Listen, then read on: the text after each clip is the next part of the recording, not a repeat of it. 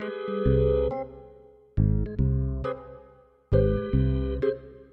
listening to Critical End, episode number 95. Uh, Logan, we were talking a little bit before the show, but let's get into it now. I know people are probably tired of hearing it, but I have another unique, terrible theater experience story that I have to share. I'm gonna quickly say I don't think people are tired because whenever I talk to people about the show, that's the one thing that everyone seems to agree on. Oh, good. Really? Um, and they all, yeah, they're all with us on that. However, I feel like when you talk about this with anyone, they always like back you up. And it could be like that really obnoxious uh, guy or girl, you know, like the most obnoxious person you know, who you know is like texting or calling, you know, talking on their phone or just talking really loud in the theater next to you. I think as just a rule, everyone thinks that sort of thing's bad, but it doesn't stop people from going to the theater and doing it. Right.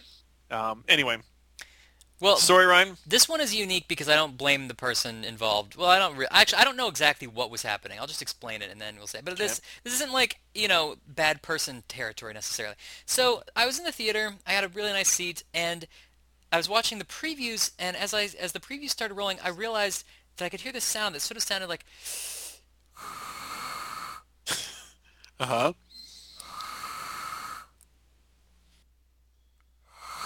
okay. So either Darth Vader or Cheech was behind you, one Right. or two. Yeah. and I still don't know exactly where it was coming from. Now, I think it might have been some sort of like just based on the sound alone and in guessing, I think it was some sort of breathing apparatus or something, right? Okay, Like somebody uh-huh. somebody needed to survive and therefore I'm glad that they still get out of the house with that thing, whatever it is. But Jesus Christ, Logan. So it's like it's really loud. So now I'm sitting fairly close to where I think the sound's coming from. So I'm like, well, let me just solve this issue myself. So I go all the way up to the top of the theater, way away from where I was, much worse seat. Okay, mm-hmm. but whatever. Obviously, it's not you know fine. And I could still hear it. It's still super loud. Like if, when the movie was going and everything was, you know, was fairly loud in the movie, I didn't notice it. But like anytime there was even a slight bit of silence where J.J. Abrams is trying to like create some quiet moment, it's like, mm-hmm. and I just Ah. I couldn't stand it. And look, I don't know what the situation was with this person or what that sound actually was. But it just reminded me again that I would just rather be watching this movie in the living room where I just could control the atmosphere a little bit more. I agree. And why is it that we're the ones who always move too? Well, I mean, you feel bad, like- especially in this situation where it's like, hey, could you stop breathing like a robot? Like, it's hard to say Yeah, that. but we give in so easily, and I there's this mentality now where I think I think breathing like robots not the best example for this sort of thing, but like people talking around their phone Right. that people are gonna fight for. it, You know what I mean? There's this mentality that I'm the winner, not you, and I have to be the winner. So if you even if you ask someone to be quiet or you like shush them, you're in the wrong instantly for doing so. You know? Yeah, I mean, I don't know that you're in the wrong, but you automatically are start. You're automatically potentially making the situation worse. Because if the guy is Right. like, "Well, fuck you, man," now you're in some sort of weird fight in a movie theater. That's right. Which is the last. Yeah, you don't want to deal with that in It's the like, movie look, theater. just can you? I just yeah. But furthermore, uh, X-Men First Class, I had this issue um, where halfway through the movie, it was actually some big reveal. I think it's like the scene where uh, Professor X is like meeting with the CIA or something, and he reads someone's mind in the room, and there's this pan across the room to like to end up on whoever's mind he just read, and they're like shocked, right? Yes, Well, during that slow it's, it's pan, actually when Mystique turns into that person. So they're two Oh, okay, that that's what it was. Yes, yeah. Well, during that slow pan to reveal the guy's reaction, the lights in perfect cue slowly came up, and then they stayed up the rest of the movie. as if that person was going to be revealed in the audience. yeah, it's right, right. Is it you? He's in the Um, house now. the lights stayed on the whole movie. They did, and now don't mind you. This isn't like the floor lights where they used to come and clean up. This is the House dim lights. lights that when you yeah, uh, when you first walk in. Um, but still, I just knew that I wasn't about to get up and go like say something to someone because what's happening is I'm gonna miss the movie or something like that. And at the same time, when the movie's over, if I go and complain about this, they're gonna say you know, and I'm like, hey, give me my money back. something. They're like, well, you watched the whole movie. Yeah. Like, uh, why? I mean, what are we refunding your money for? Because you saved the whole movie and watched it. You but also, probably could get a free ticket out of it, but I mean, it's just sort Yeah, of like at that point, I don't care. It was a it was a problem at the time, and this doesn't like fix anything in the future. Exactly right. And um, on top of that, we're sort of under. Uh, I, I know, like you know, we get a week, right? But I'm sort of under like a time restraint to do these critical end episodes, and so something like that when that come, the lights come up, I can't just leave the theater and like plan to go another time or something, you know? Yeah, same here. Um, and they that's what they're gonna say, like, oh, we get you another show or something. like, no, this is my last chance. I gotta go home tonight to do this, or Yeah. um, you know that sort of thing. All right, you know, I have other plans in my life. Well, yeah, which is an un- unusual situation for us because we're doing a podcast. But if let's say you're, you know, uh, your parents and you can only you have the kid, you have a babysitter only for one night. You're trying to go see a movie. You can't just come back any night, you know. Well, uh, there was a Regal, a really nice Regal theater in Nashville, uh, where you and I grew up, um, and they still, or Tell it's still there. and They still show these cool like arty films and everything. But and this wasn't just this theater, but it was the only one in Nashville that did this. It was actually a test theater for this sort of thing. Oh. But if you went in, you could sign up and you receive this little box that looked kind of like a pager, and you go in the uh, you go into the theater. Well, what this box had was uh, buttons for uh, problem with uh, focus, problem with lights, problem with sound, uh, problem people talking. There was just all these buttons on their label that sort of thing, and basically you push those buttons, and they'd send an usher into the theater, see what the problem was, and go from there. That's the way that they should do this, and I'm surprised like these are just like bolted to walls of the theater. That way I don't have to leave the theater to report the lights are down Yeah. and miss a good five or ten minutes of movie running around the lobby trying to find someone to talk to. Yeah. Um, I just walk over to this box, or anyone would probably get up and do it, and just push whatever button, and someone come to the theater or go up to the production production booth and look out and see what the problem is. Uh, having ones like behind every seat is an even better idea because then it's sort of anonymous. So like you don't have to worry about being called out as the person who was like, "This guy's talking." You know, if it was just sort of like sends out a general alert and then somebody comes in and can obviously hear who's talking. That's true. Now it's obviously way too expensive for, to be practical, I imagine, but yeah, and there's problems with that, like people kicking them one, and then second, I, I can already see teenagers just pushing all the buttons during the movie. I Yeah. mean, yeah, there's a lot Uh, of practical problems with that. But it's uh, potentially it's a it's a interesting idea. well, this uh, leads into something that I saw uh, on Critical.com. Oh. Uh, it actually made the main news. Uh, you know, the uh, Alamo Drafthouse is the big up-and-coming theater out of uh, Austin, Texas. There's uh, a few other scattered around Texas, and there's one that's popped up now in either Virginia or West Virginia. But they are known for just going way out of their way to have amazing customer service as far as making the theater experience for you. Yeah. Uh, and I'm one of those people that when I'm watching a movie or if I'm showing you a movie even at my apartment or something like that, I want you like to be completely quiet. I want you to like watch the screen and like catch every single nuance in that film. You know what I mean? Like e- like the smallest thing for me like throws me out of that film. And so like in that regard, and you know me, Ryan, I never say this about anything else, but to me like a movie is art. You know, this demands your you won't say that about art, but you will say no, I, about I, movies. won't- I definitely, yeah, you know me. I would say about art. like this is art. Like this demands your attention, and every single nuance from like this little bit of like sound right here, um, to how the screen looks at any given time is important. Okay, yeah. and they are all about embracing this and keeping it that way. Uh, and to the point that they toss people out for if they even like see a cell phone lit up. I think there's a like a I don't know if it's a three strike system or if it might just be one warning and then you're out. Yeah, I think it's Um, a warning, and then you're out. But I forget. I've heard, heard a lot about this, and these uh, the film nerds like us who write these blogs like love this place, and they all talk it up and everything, and say they do a great job of keeping the peace and like keeping this where it works, right? What no one has talked about, and I even went to their website trying to figure out, is how exactly does that work? Do they have someone who's like a bouncer that sits in every theater and like monitors the place? Is it one of those? Is it a For the- sing? Is it a single theater theater or? I, I can't imagine. Looking at the pictures on the official website, it looked like big enough to have multiple ones. okay. Yeah. But on top of that, like I don't want some like big guy sitting in a chair down close to the screen just watching the audience the whole time. You know, that's kind of creepy. First of all, but second, like how does that work? Do they like come up to whoever and just be like, uh, "Excuse me, come with me"? Because I'd feel like if I was going to this theater, the example being this girl was kicked out and she left a nasty phone call later on how Right. upset she was. Which I guess she was drunk or something because her her argument makes no sense. Basically, she says that she texted all the other theaters in Texas. Right, why- and they have no problem with it. And Yeah, also no- that she wasn't texting; she's trying to find her way to her seat using my phone as a flashlight. Which at that point, your she- argument's already wrong because like come before the movie starts. Yeah, right. But then she goes into how she was allowed to text at every theater. Yeah, like, we're, yeah. we're texting. The house is probably anyway. Um, but oddly enough, she was not allowed to use her f- uh, phone as a flashlight at every other theater around Texas. It's kind of weird how that works. Uh, but okay, so furthermore, if I'm at this theater, I know I'm going to get kicked out for this sort of thing. And so if they're coming and tapping on my shoulder, I know what they're there for, you know? Mm-hmm. So how do they avoid all these like sort of fights breaking out and stuff or that sort of thing? Or Well, I don't know. I mean, I feel like uh, it might partially be that the only people who like see theater, see films there regularly are people who like already know these rules and follow them. I don't know. Maybe not though, because apparently they do have to kick people out. So like, I wonder if they just have like a muscle-bound dude who does that. I mean, it's like it's hard to like. I don't know. I think in America, you if you're told to leave someplace by the people who own it, you usually do. I don't feel like people are starting No, fights. I don't think that happens anymore, Ryan. I really think that now it's all about like me. You know, like I'm gonna fight for my right to be here. Because I have that right. I don't know. I feel like everyone's just bucking to fight now. I know it sounds like it's a terrible outlook on like humans. I, I Uh, don't, th- but I think if like the theater manager kicks you out, you get kicked. I don't think anyone's like, I'm gonna stay. Like, I, I think that works for teenagers, but not so much for adults. I think adults have that mindset. It's like I paid my money. I'm going to see all the movie.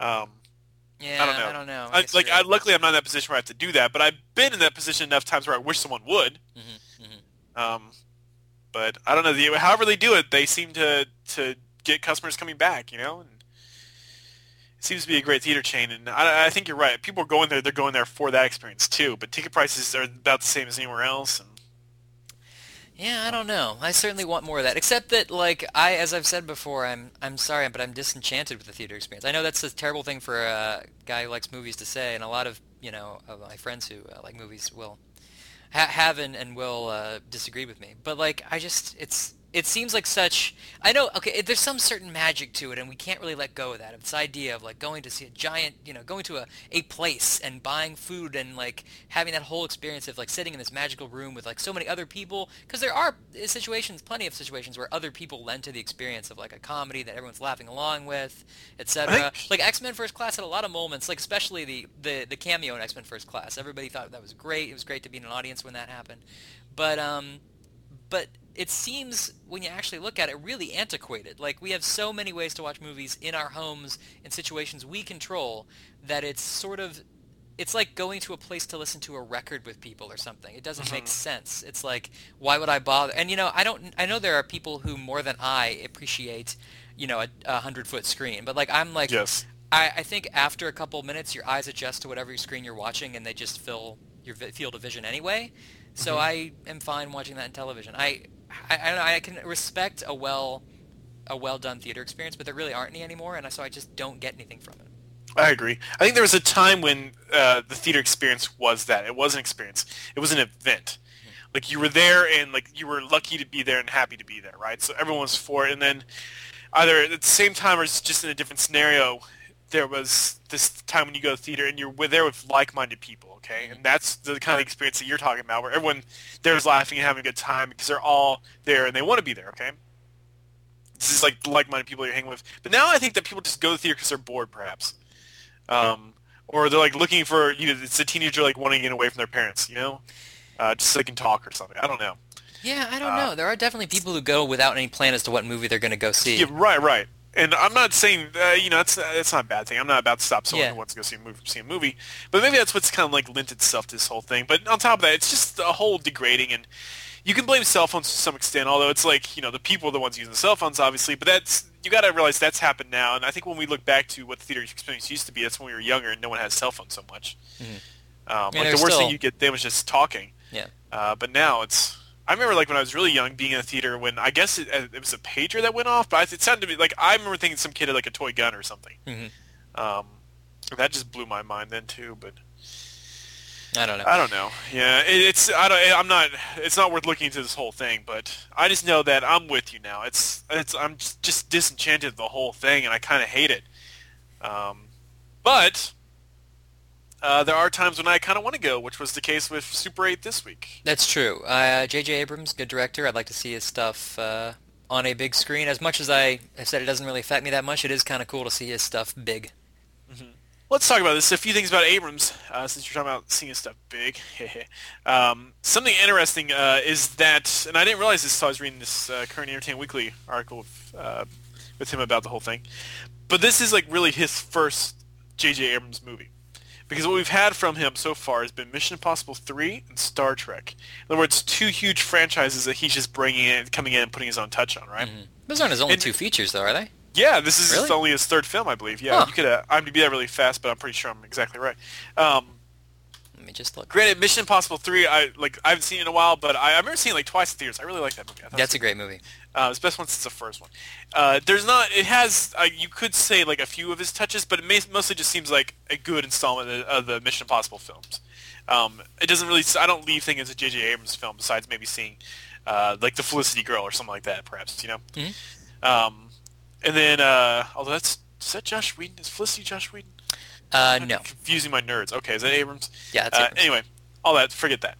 Because then we had Star Trek, and I think this was the first time I felt Abrams was kind of like really putting his imprint on something because he took characters we all know, did something else with it, while at the same time uh, paying tribute to what what you know he always liked growing up, which was the original Star Trek. Right.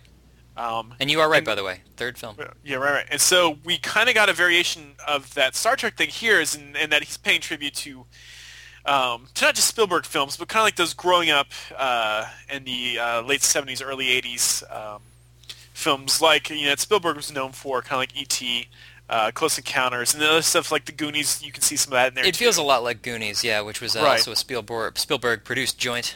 that kind of uh, fun back then PG film, um, and now it's it's interesting because he's like he it gets really close I think to, to making one of those movies, uh, but of course now it lands a PG-13 rating.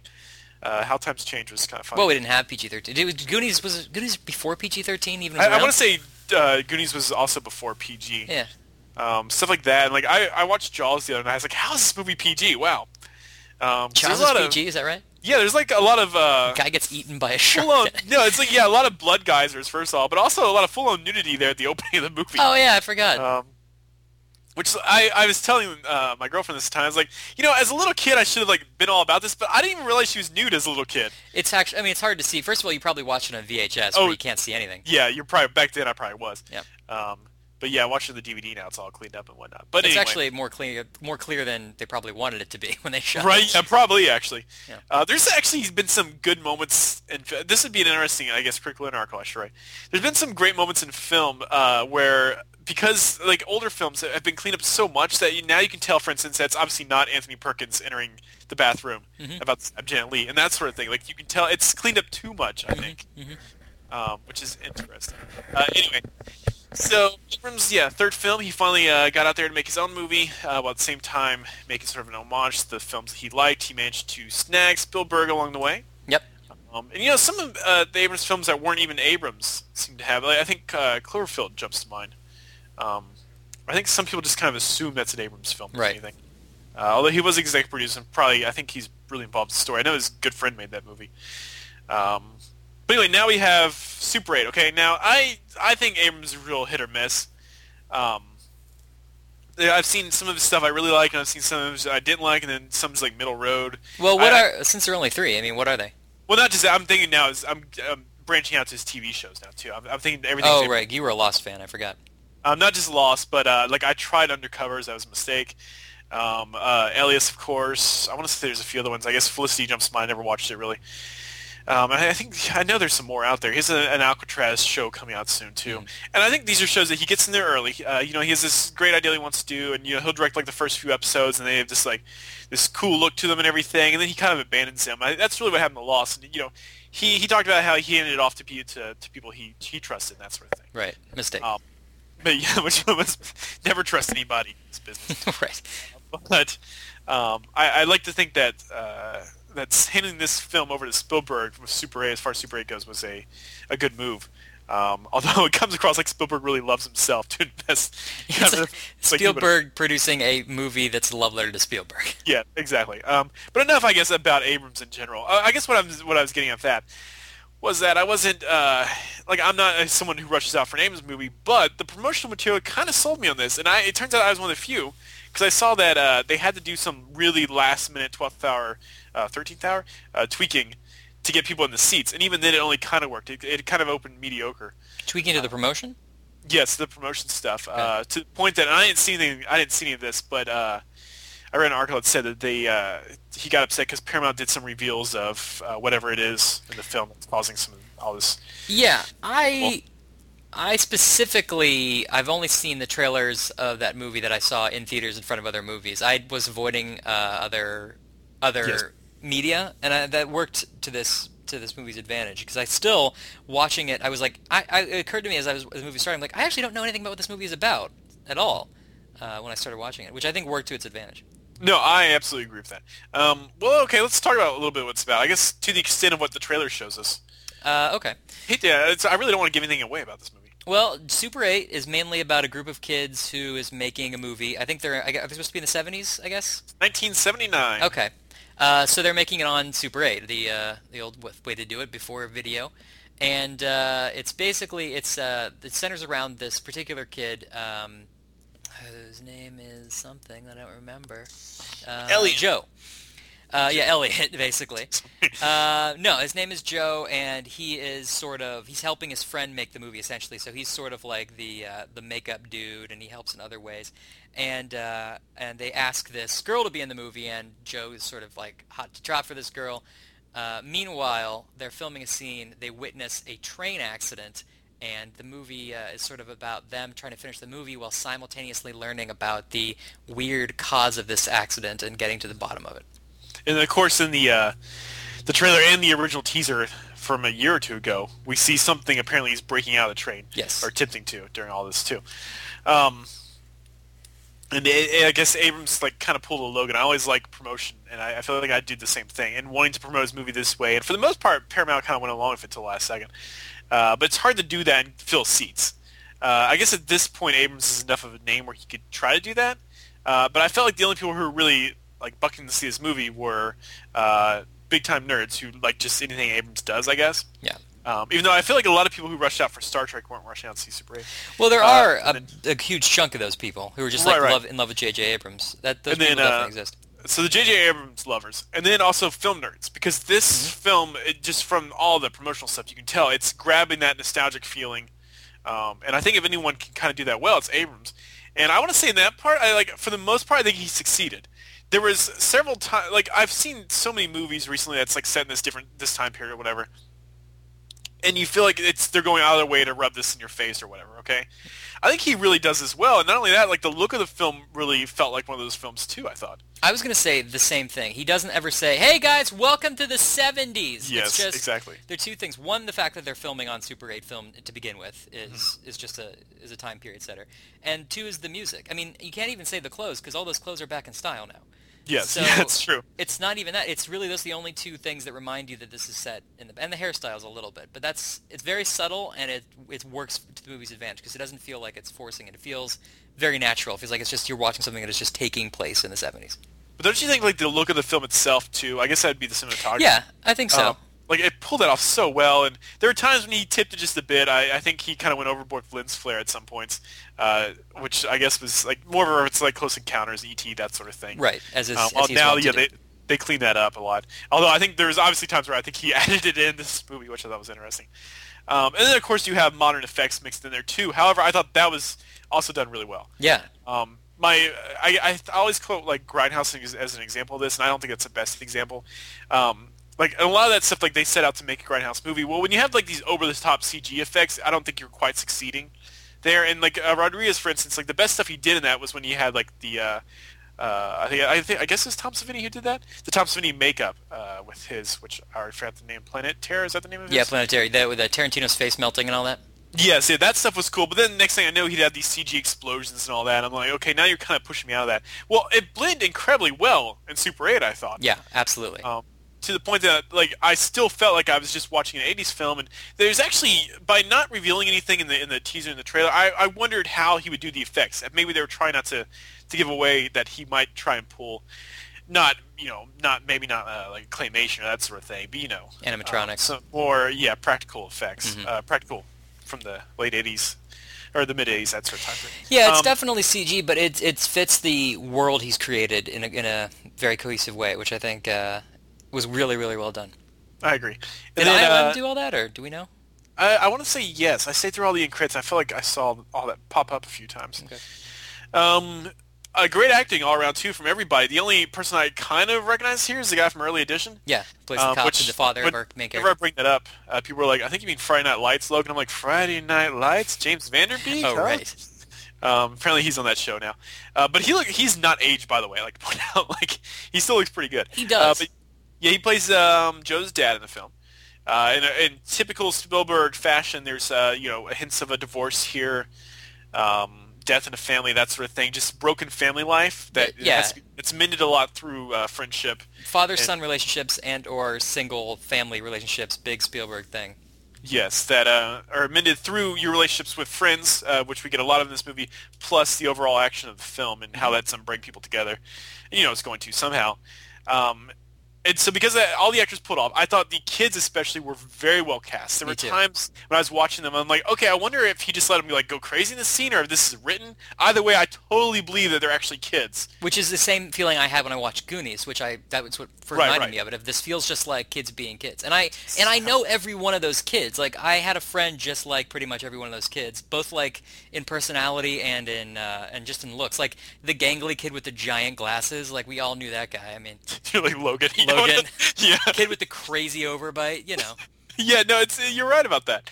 Um, and like I was really surprised at how well that worked. Not only that, is uh, there was a point when I realized that this is one of the few films I think are really treating kids the way they would act in these situations too. Yeah. I, I think uh, films now go overboard. It's like a Spy Kids type thing, where it's like I, Spy Kids is an extreme example, but these kids are you know way outside of whatever they should, be, however they should be reacting to this. And then there's the opposite, where kids are just completely breaking down, and the adults are like handling the action. But I think like kids are not afraid of anything. You know, if they see a giant hole in the ground, they're gonna jump in that giant hole Right. And like, you get so much of just that in the movie, and you buy every single second of it. It starts like one of the most early scenes in the movie is one of the characters who is under 16 driving them around in the car, but then also being really freaked out that people will find out about it because he doesn't want to get in trouble. So it's like the perfect balance of like actual realistic kid behavior. It really works. Um, well, we've praised it. For do you have any more quick praise I forgot? Because I have a Well, here. actually, can I use this to cycle into uh, into a, a criticism? Oh uh, yeah, go. We just talked about the father-son thing being a Spielberg hallmark, and uh, it is, and it's done well. But I think that's one of the first places the movie starts to break down because there's tension between Joe and his dad because his mother has passed away, but um, but the resolution to that and it's, is, is very very easy to me. It, it's all falls Yeah, together I- much too easily, and you don't feel like it's earned. And there's other a lot of the relationship stuff, which is handled well scene to scene and really effective scene to scene, kind of falls apart at the end when you're like, wait, what happened? Where was the turn where these two characters realized that they liked each other, or where they realized their problems weren't that big of a deal, or where they got over things? Like, it's hard to see the the arc of individual character relationships as much as I'd like to. It all sort of falls together at the end in kind of a rushed feeling way. Well, Ryan, I'd say you're exactly right about that. I think honestly, I felt a lot of it was lazy. Um, Mm-hmm. The relationship the dad stuff, I, I think there was a point reached in the script where these characters have gotten so far separated that I kind of realized that they're not going to resolve this besides whatever just brings them together at the very last 2nd Mm-hmm. That's exactly what happens. I feel like they neither of them really went out of their way to solve the problem themselves, um, which is weird because this is a really strong character movie too. Um, in fact, that kind of leads into my other complaint. But no, I think you're absolutely right about that. Um, and it's not just Joe and his dad. Like there's another family relationship in it too. That's treated pretty much the exact same way. Yeah. And not only that, there's also rivalry. Uh, there's also two dads that are kind of clashing heads as well. And they just so they have to. They just one of those things where they just have to come together. If anything, they don't sort of like they don't really settle their difference at any point. And that's the Oh. one that I would have loved to have seen another scene or two because that I was really interested in that relationship and I wanted to see them come to blows or something happen, but Okay. Side note, didn't. Completely unrelated to what we're talking about. Did you hear Wings' silly love songs at all in this movie? yeah, I was gonna mention Oh, that did to you really? Yeah, wait, you did hear it? yeah, Where was at the diner. Okay, I totally didn't pick up on that. Who said Um, who's as- talking about that? No, no, this is just me. Um, watching the credits, I saw it listed. I'm like, okay, I don't remember that. So I'm wondering if there's like deleted scenes or something from this. So, and then you talking about like uh, maybe we need more of the dads and whatnot. I'm starting to wonder if this is like head towards a director's cut or something. Uh, oh, you're thinking it just from a cut scene, is that you're saying? Yeah, right, right. But if you say you heard it in there, then Yeah, in fact, I was going to mention that to you because I, I, it was one of the few things that dated the movie. Uh, and they, they do have some more songs in the movie that are very specific to a time period. Uh, But, but, uh, anyway, that's a side note. Okay, my other problem with this, and I think it's the biggest, and this is a really, uh, I gotta, I gotta walk softly here, Ryan, and get carry a great big stick, I um, because I, I really don't, I don't want to tip anything at all. I don't want to give anything away. Right. Uh, but I felt that he gets so buried in wanting to keep this whatever is going on like a big secret and away from the audience for so long that by the time he does get around to it, it seems really lazy and uh, too quick. Um, which I guess is kind of what we were saying, what I was saying here with the, the dad stuff too. But if anything, like I can write some of that off because I've, it, if anything, it helped me get really into these other characters, right? And so I was really, uh, I really liked whatever they were doing. Um, but as far as what's driving the movie, it's kind of kept out of sight for a little too long, I think.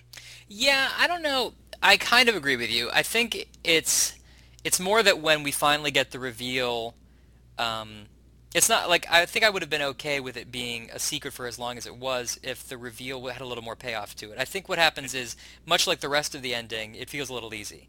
uh, Well, in terms of how they overcome that whole situation. and by the time they get to the reveal, it's whatever the whatever it is has already solved its own problem. Um, so there's not much else for us to see with it. Um, I, I, that's like it's really touchy. I'm trying to not to give away. Too much. Yeah, uh, there is some question as to whether it was even necessary. Yeah, we can assume it kind of was necessary for for them to get involved. I, it's a little weird. I mean, it's a little weird. But To I what will extent- say, oh, sorry, go on. No, yeah, I, I see. you see, I was just saying exactly what you said. To what extent did they actually need any sort of involvement here whatsoever? Yes. Um, I felt kind of looking back that they're all running around while this whatever it is is solving its own problem in a way. Yeah. Um, but we are we're discovering what it is with them at times, and that that stuff's good. I will say though, in terms of payoff, uh, Joe has a locket that he keeps of his mother Yes. the whole movie, and the payoff for that was great. I agree. It's the ding moment, and you're just And I was like, oh, I see where this is going, and uh, it's like even that felt so cliche, but I'm like, oh, you're doing it so perfect. Um, and we got uh, the Abrams' favorite. I, I can't. I can never pronounce his last name. Michael, whatever it is, um, who did the music for this film too. But he's uh, he's known for Lost, but he's best known for his Up score.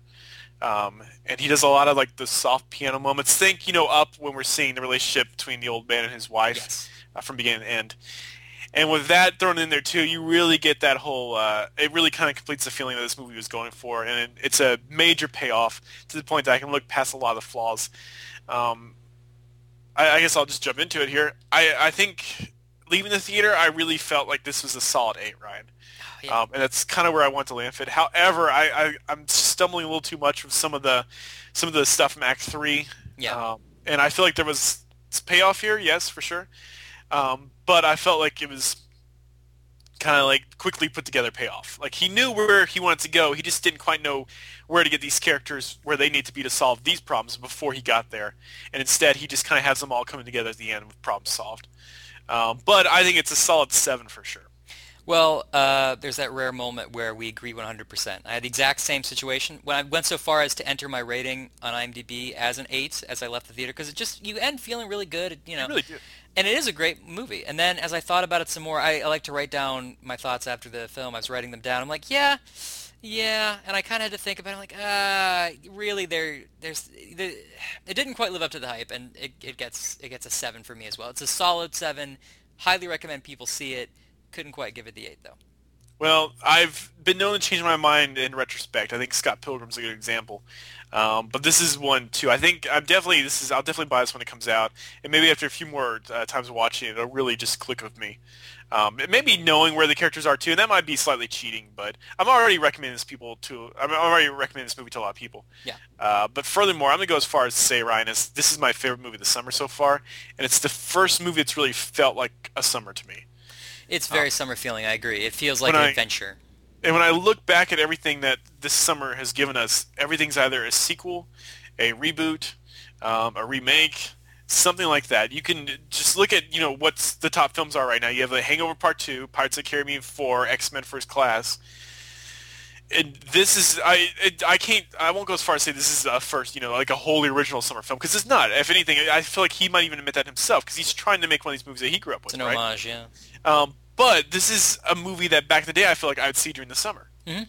and it has that great feel to it, and um, I think you can't go wrong, especially in you know I, it's yeah it's PG thirteen. There's a lot of language, but no more than whatever you're showing your kids in Goonies, Gremlins, uh, E.T. that sort of thing. Think penis breath, you know. Yeah, I Take- think you're totally cool to take your kid. Yeah. I, I think I would if I had like a uh, I don't I don't know how old the characters supposed to be in this movie, but if I had like an eight year old kid, you know that sort of thing, I'd totally take him this film. This one was from I, I like leaving the theater. I know I'd have that just like warm feeling because I know he'd grow up loving this movie. Yeah. Um, which is what you know happened with me, like in ET and those sort of things. Agreed. And I think that feeling comes from, like, that nostalgia feeling comes from, first of all, the purposeful nostalgia, like you talked about. But also, Abrams is such, like, a really good composer of individual moments. Like, and, and also, hope, usually, of films as a whole. And this film is well composed as a whole, despite what we said. But just moment to moment, you're like, yeah, I, I've felt just like that before. You know, like, you're finding a lot of relatable stuff in every scene, I think, which is part of the reason that it, it felt so good to me. Well, he got the he got the right cast together. Mhm. They That's- really, that's a huge really part. Yeah. Um. Anyway, so Super Eight, uh, highly recommended. If Uh, only we could have given it an 8, it would have been perfect. Yeah, it, w- it really would have been a Super Eight then. As now, it's kind of a seven. It I is. couldn't have an adjective before seven. You know, I think you really feel part of that rushed feeling. Although actually, I think this was a good thing. Is that like he doesn't have an epilogue in this movie. And I I'm not going to ruin anything, but like it's basically climactic moment, and then we sort of fade out to credits. And like I feel like you could have used some more of that time to just sort of expand that ending a bit and make it feel a little more, Yes. more earned. And this would have easily been an eight. But anyway. No, I'm with you on that. But what he does with the credits, I really enjoyed that. Oh, absolutely. Um, it'd be like it was like it got. I don't. To me, those were like that was kind of a vintage Abrams type thing to do. That was a huge payoff. I mean, I think that, yeah. we can say what that is. Can we say what that is? Um, well, I, okay, I guess that's not too much. So we'll just say stick around during the credits, um, because obviously if they made a Super 8 film during this movie, um, we would hope that we'd get to see it, right? Right. Yeah. Um, and it's it's perfect. Let me just say that I was reminded of our films as well. Uh, Oh, I was so there's a, there's this great scene where he uh, director the kid director needs background action. It's like I want you to walk up and uh, like you're talking on his phone.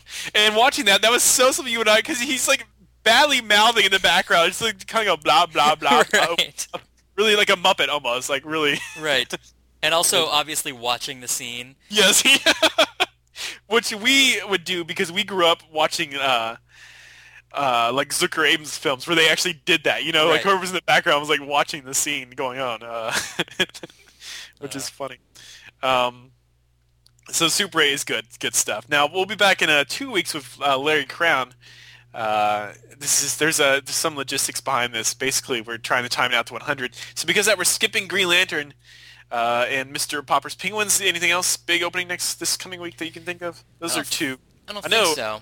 Green Lantern's definitely one of the big summer ones. I'm gonna Uh, try to go check that out. I mean, I'm gonna see it anyway, and I'll try to um, go ahead and write a review for the site.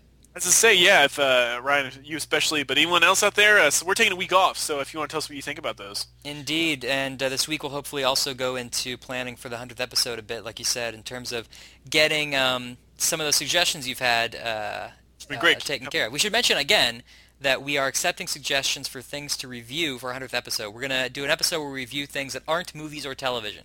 So, is there anything in your life? Move, you know, books, video games, restaurants, vague concepts, you know, social constructs you want us to talk about on our 100th episode show, uh, email us. Go to criticalend.com. Contact us through there. There's a post there you can respond to. We're also uh, we got posts going on Facebook and Twitter and stuff like that. But just get in touch with us and uh, let us know what you want us to review. We'll put it on the list. uh, all good stuff. Um, so yeah, working towards episode 100 should be good. Uh, two weeks we'll return with Larry Crowne. Uh, I don't have the list up in front of me, but we got a, a pretty back-to-back uh, month and a half set up ahead of us. Yep. We're covering all the big summer movies. I think we're doing pretty good as far as Critical End podcast goes. I love it. I love it more. Well, you win. I, like, I kind of want to see Super 8 again now. Yeah, and we talked it up. I'm like, maybe it kind of was an eight. I mean, it Yeah, wasn't. right. It wasn't, but it, you feel good about it. Yeah, you really do. Um, but you know, I had this. Not don't I don't even put these movies in the same league, even though I like both of them. Um, although I, I kind of love Super Eight, but uh, I like I kind of want to see First Class again too. Is that weird? I, Like, it's also a talked great about- movie. I talked about them, and you know, I just gave it six enough to someone. I'm like, that was kind of a fun movie. I had a good time with that movie. I, I gave that an eight. So I mean, by rating wise, I enjoyed uh, First Class more. So Um, yeah, actually, that's right. Yeah. Uh, but anyway, interesting summer so far. indeed, and it's only gonna get interestinger.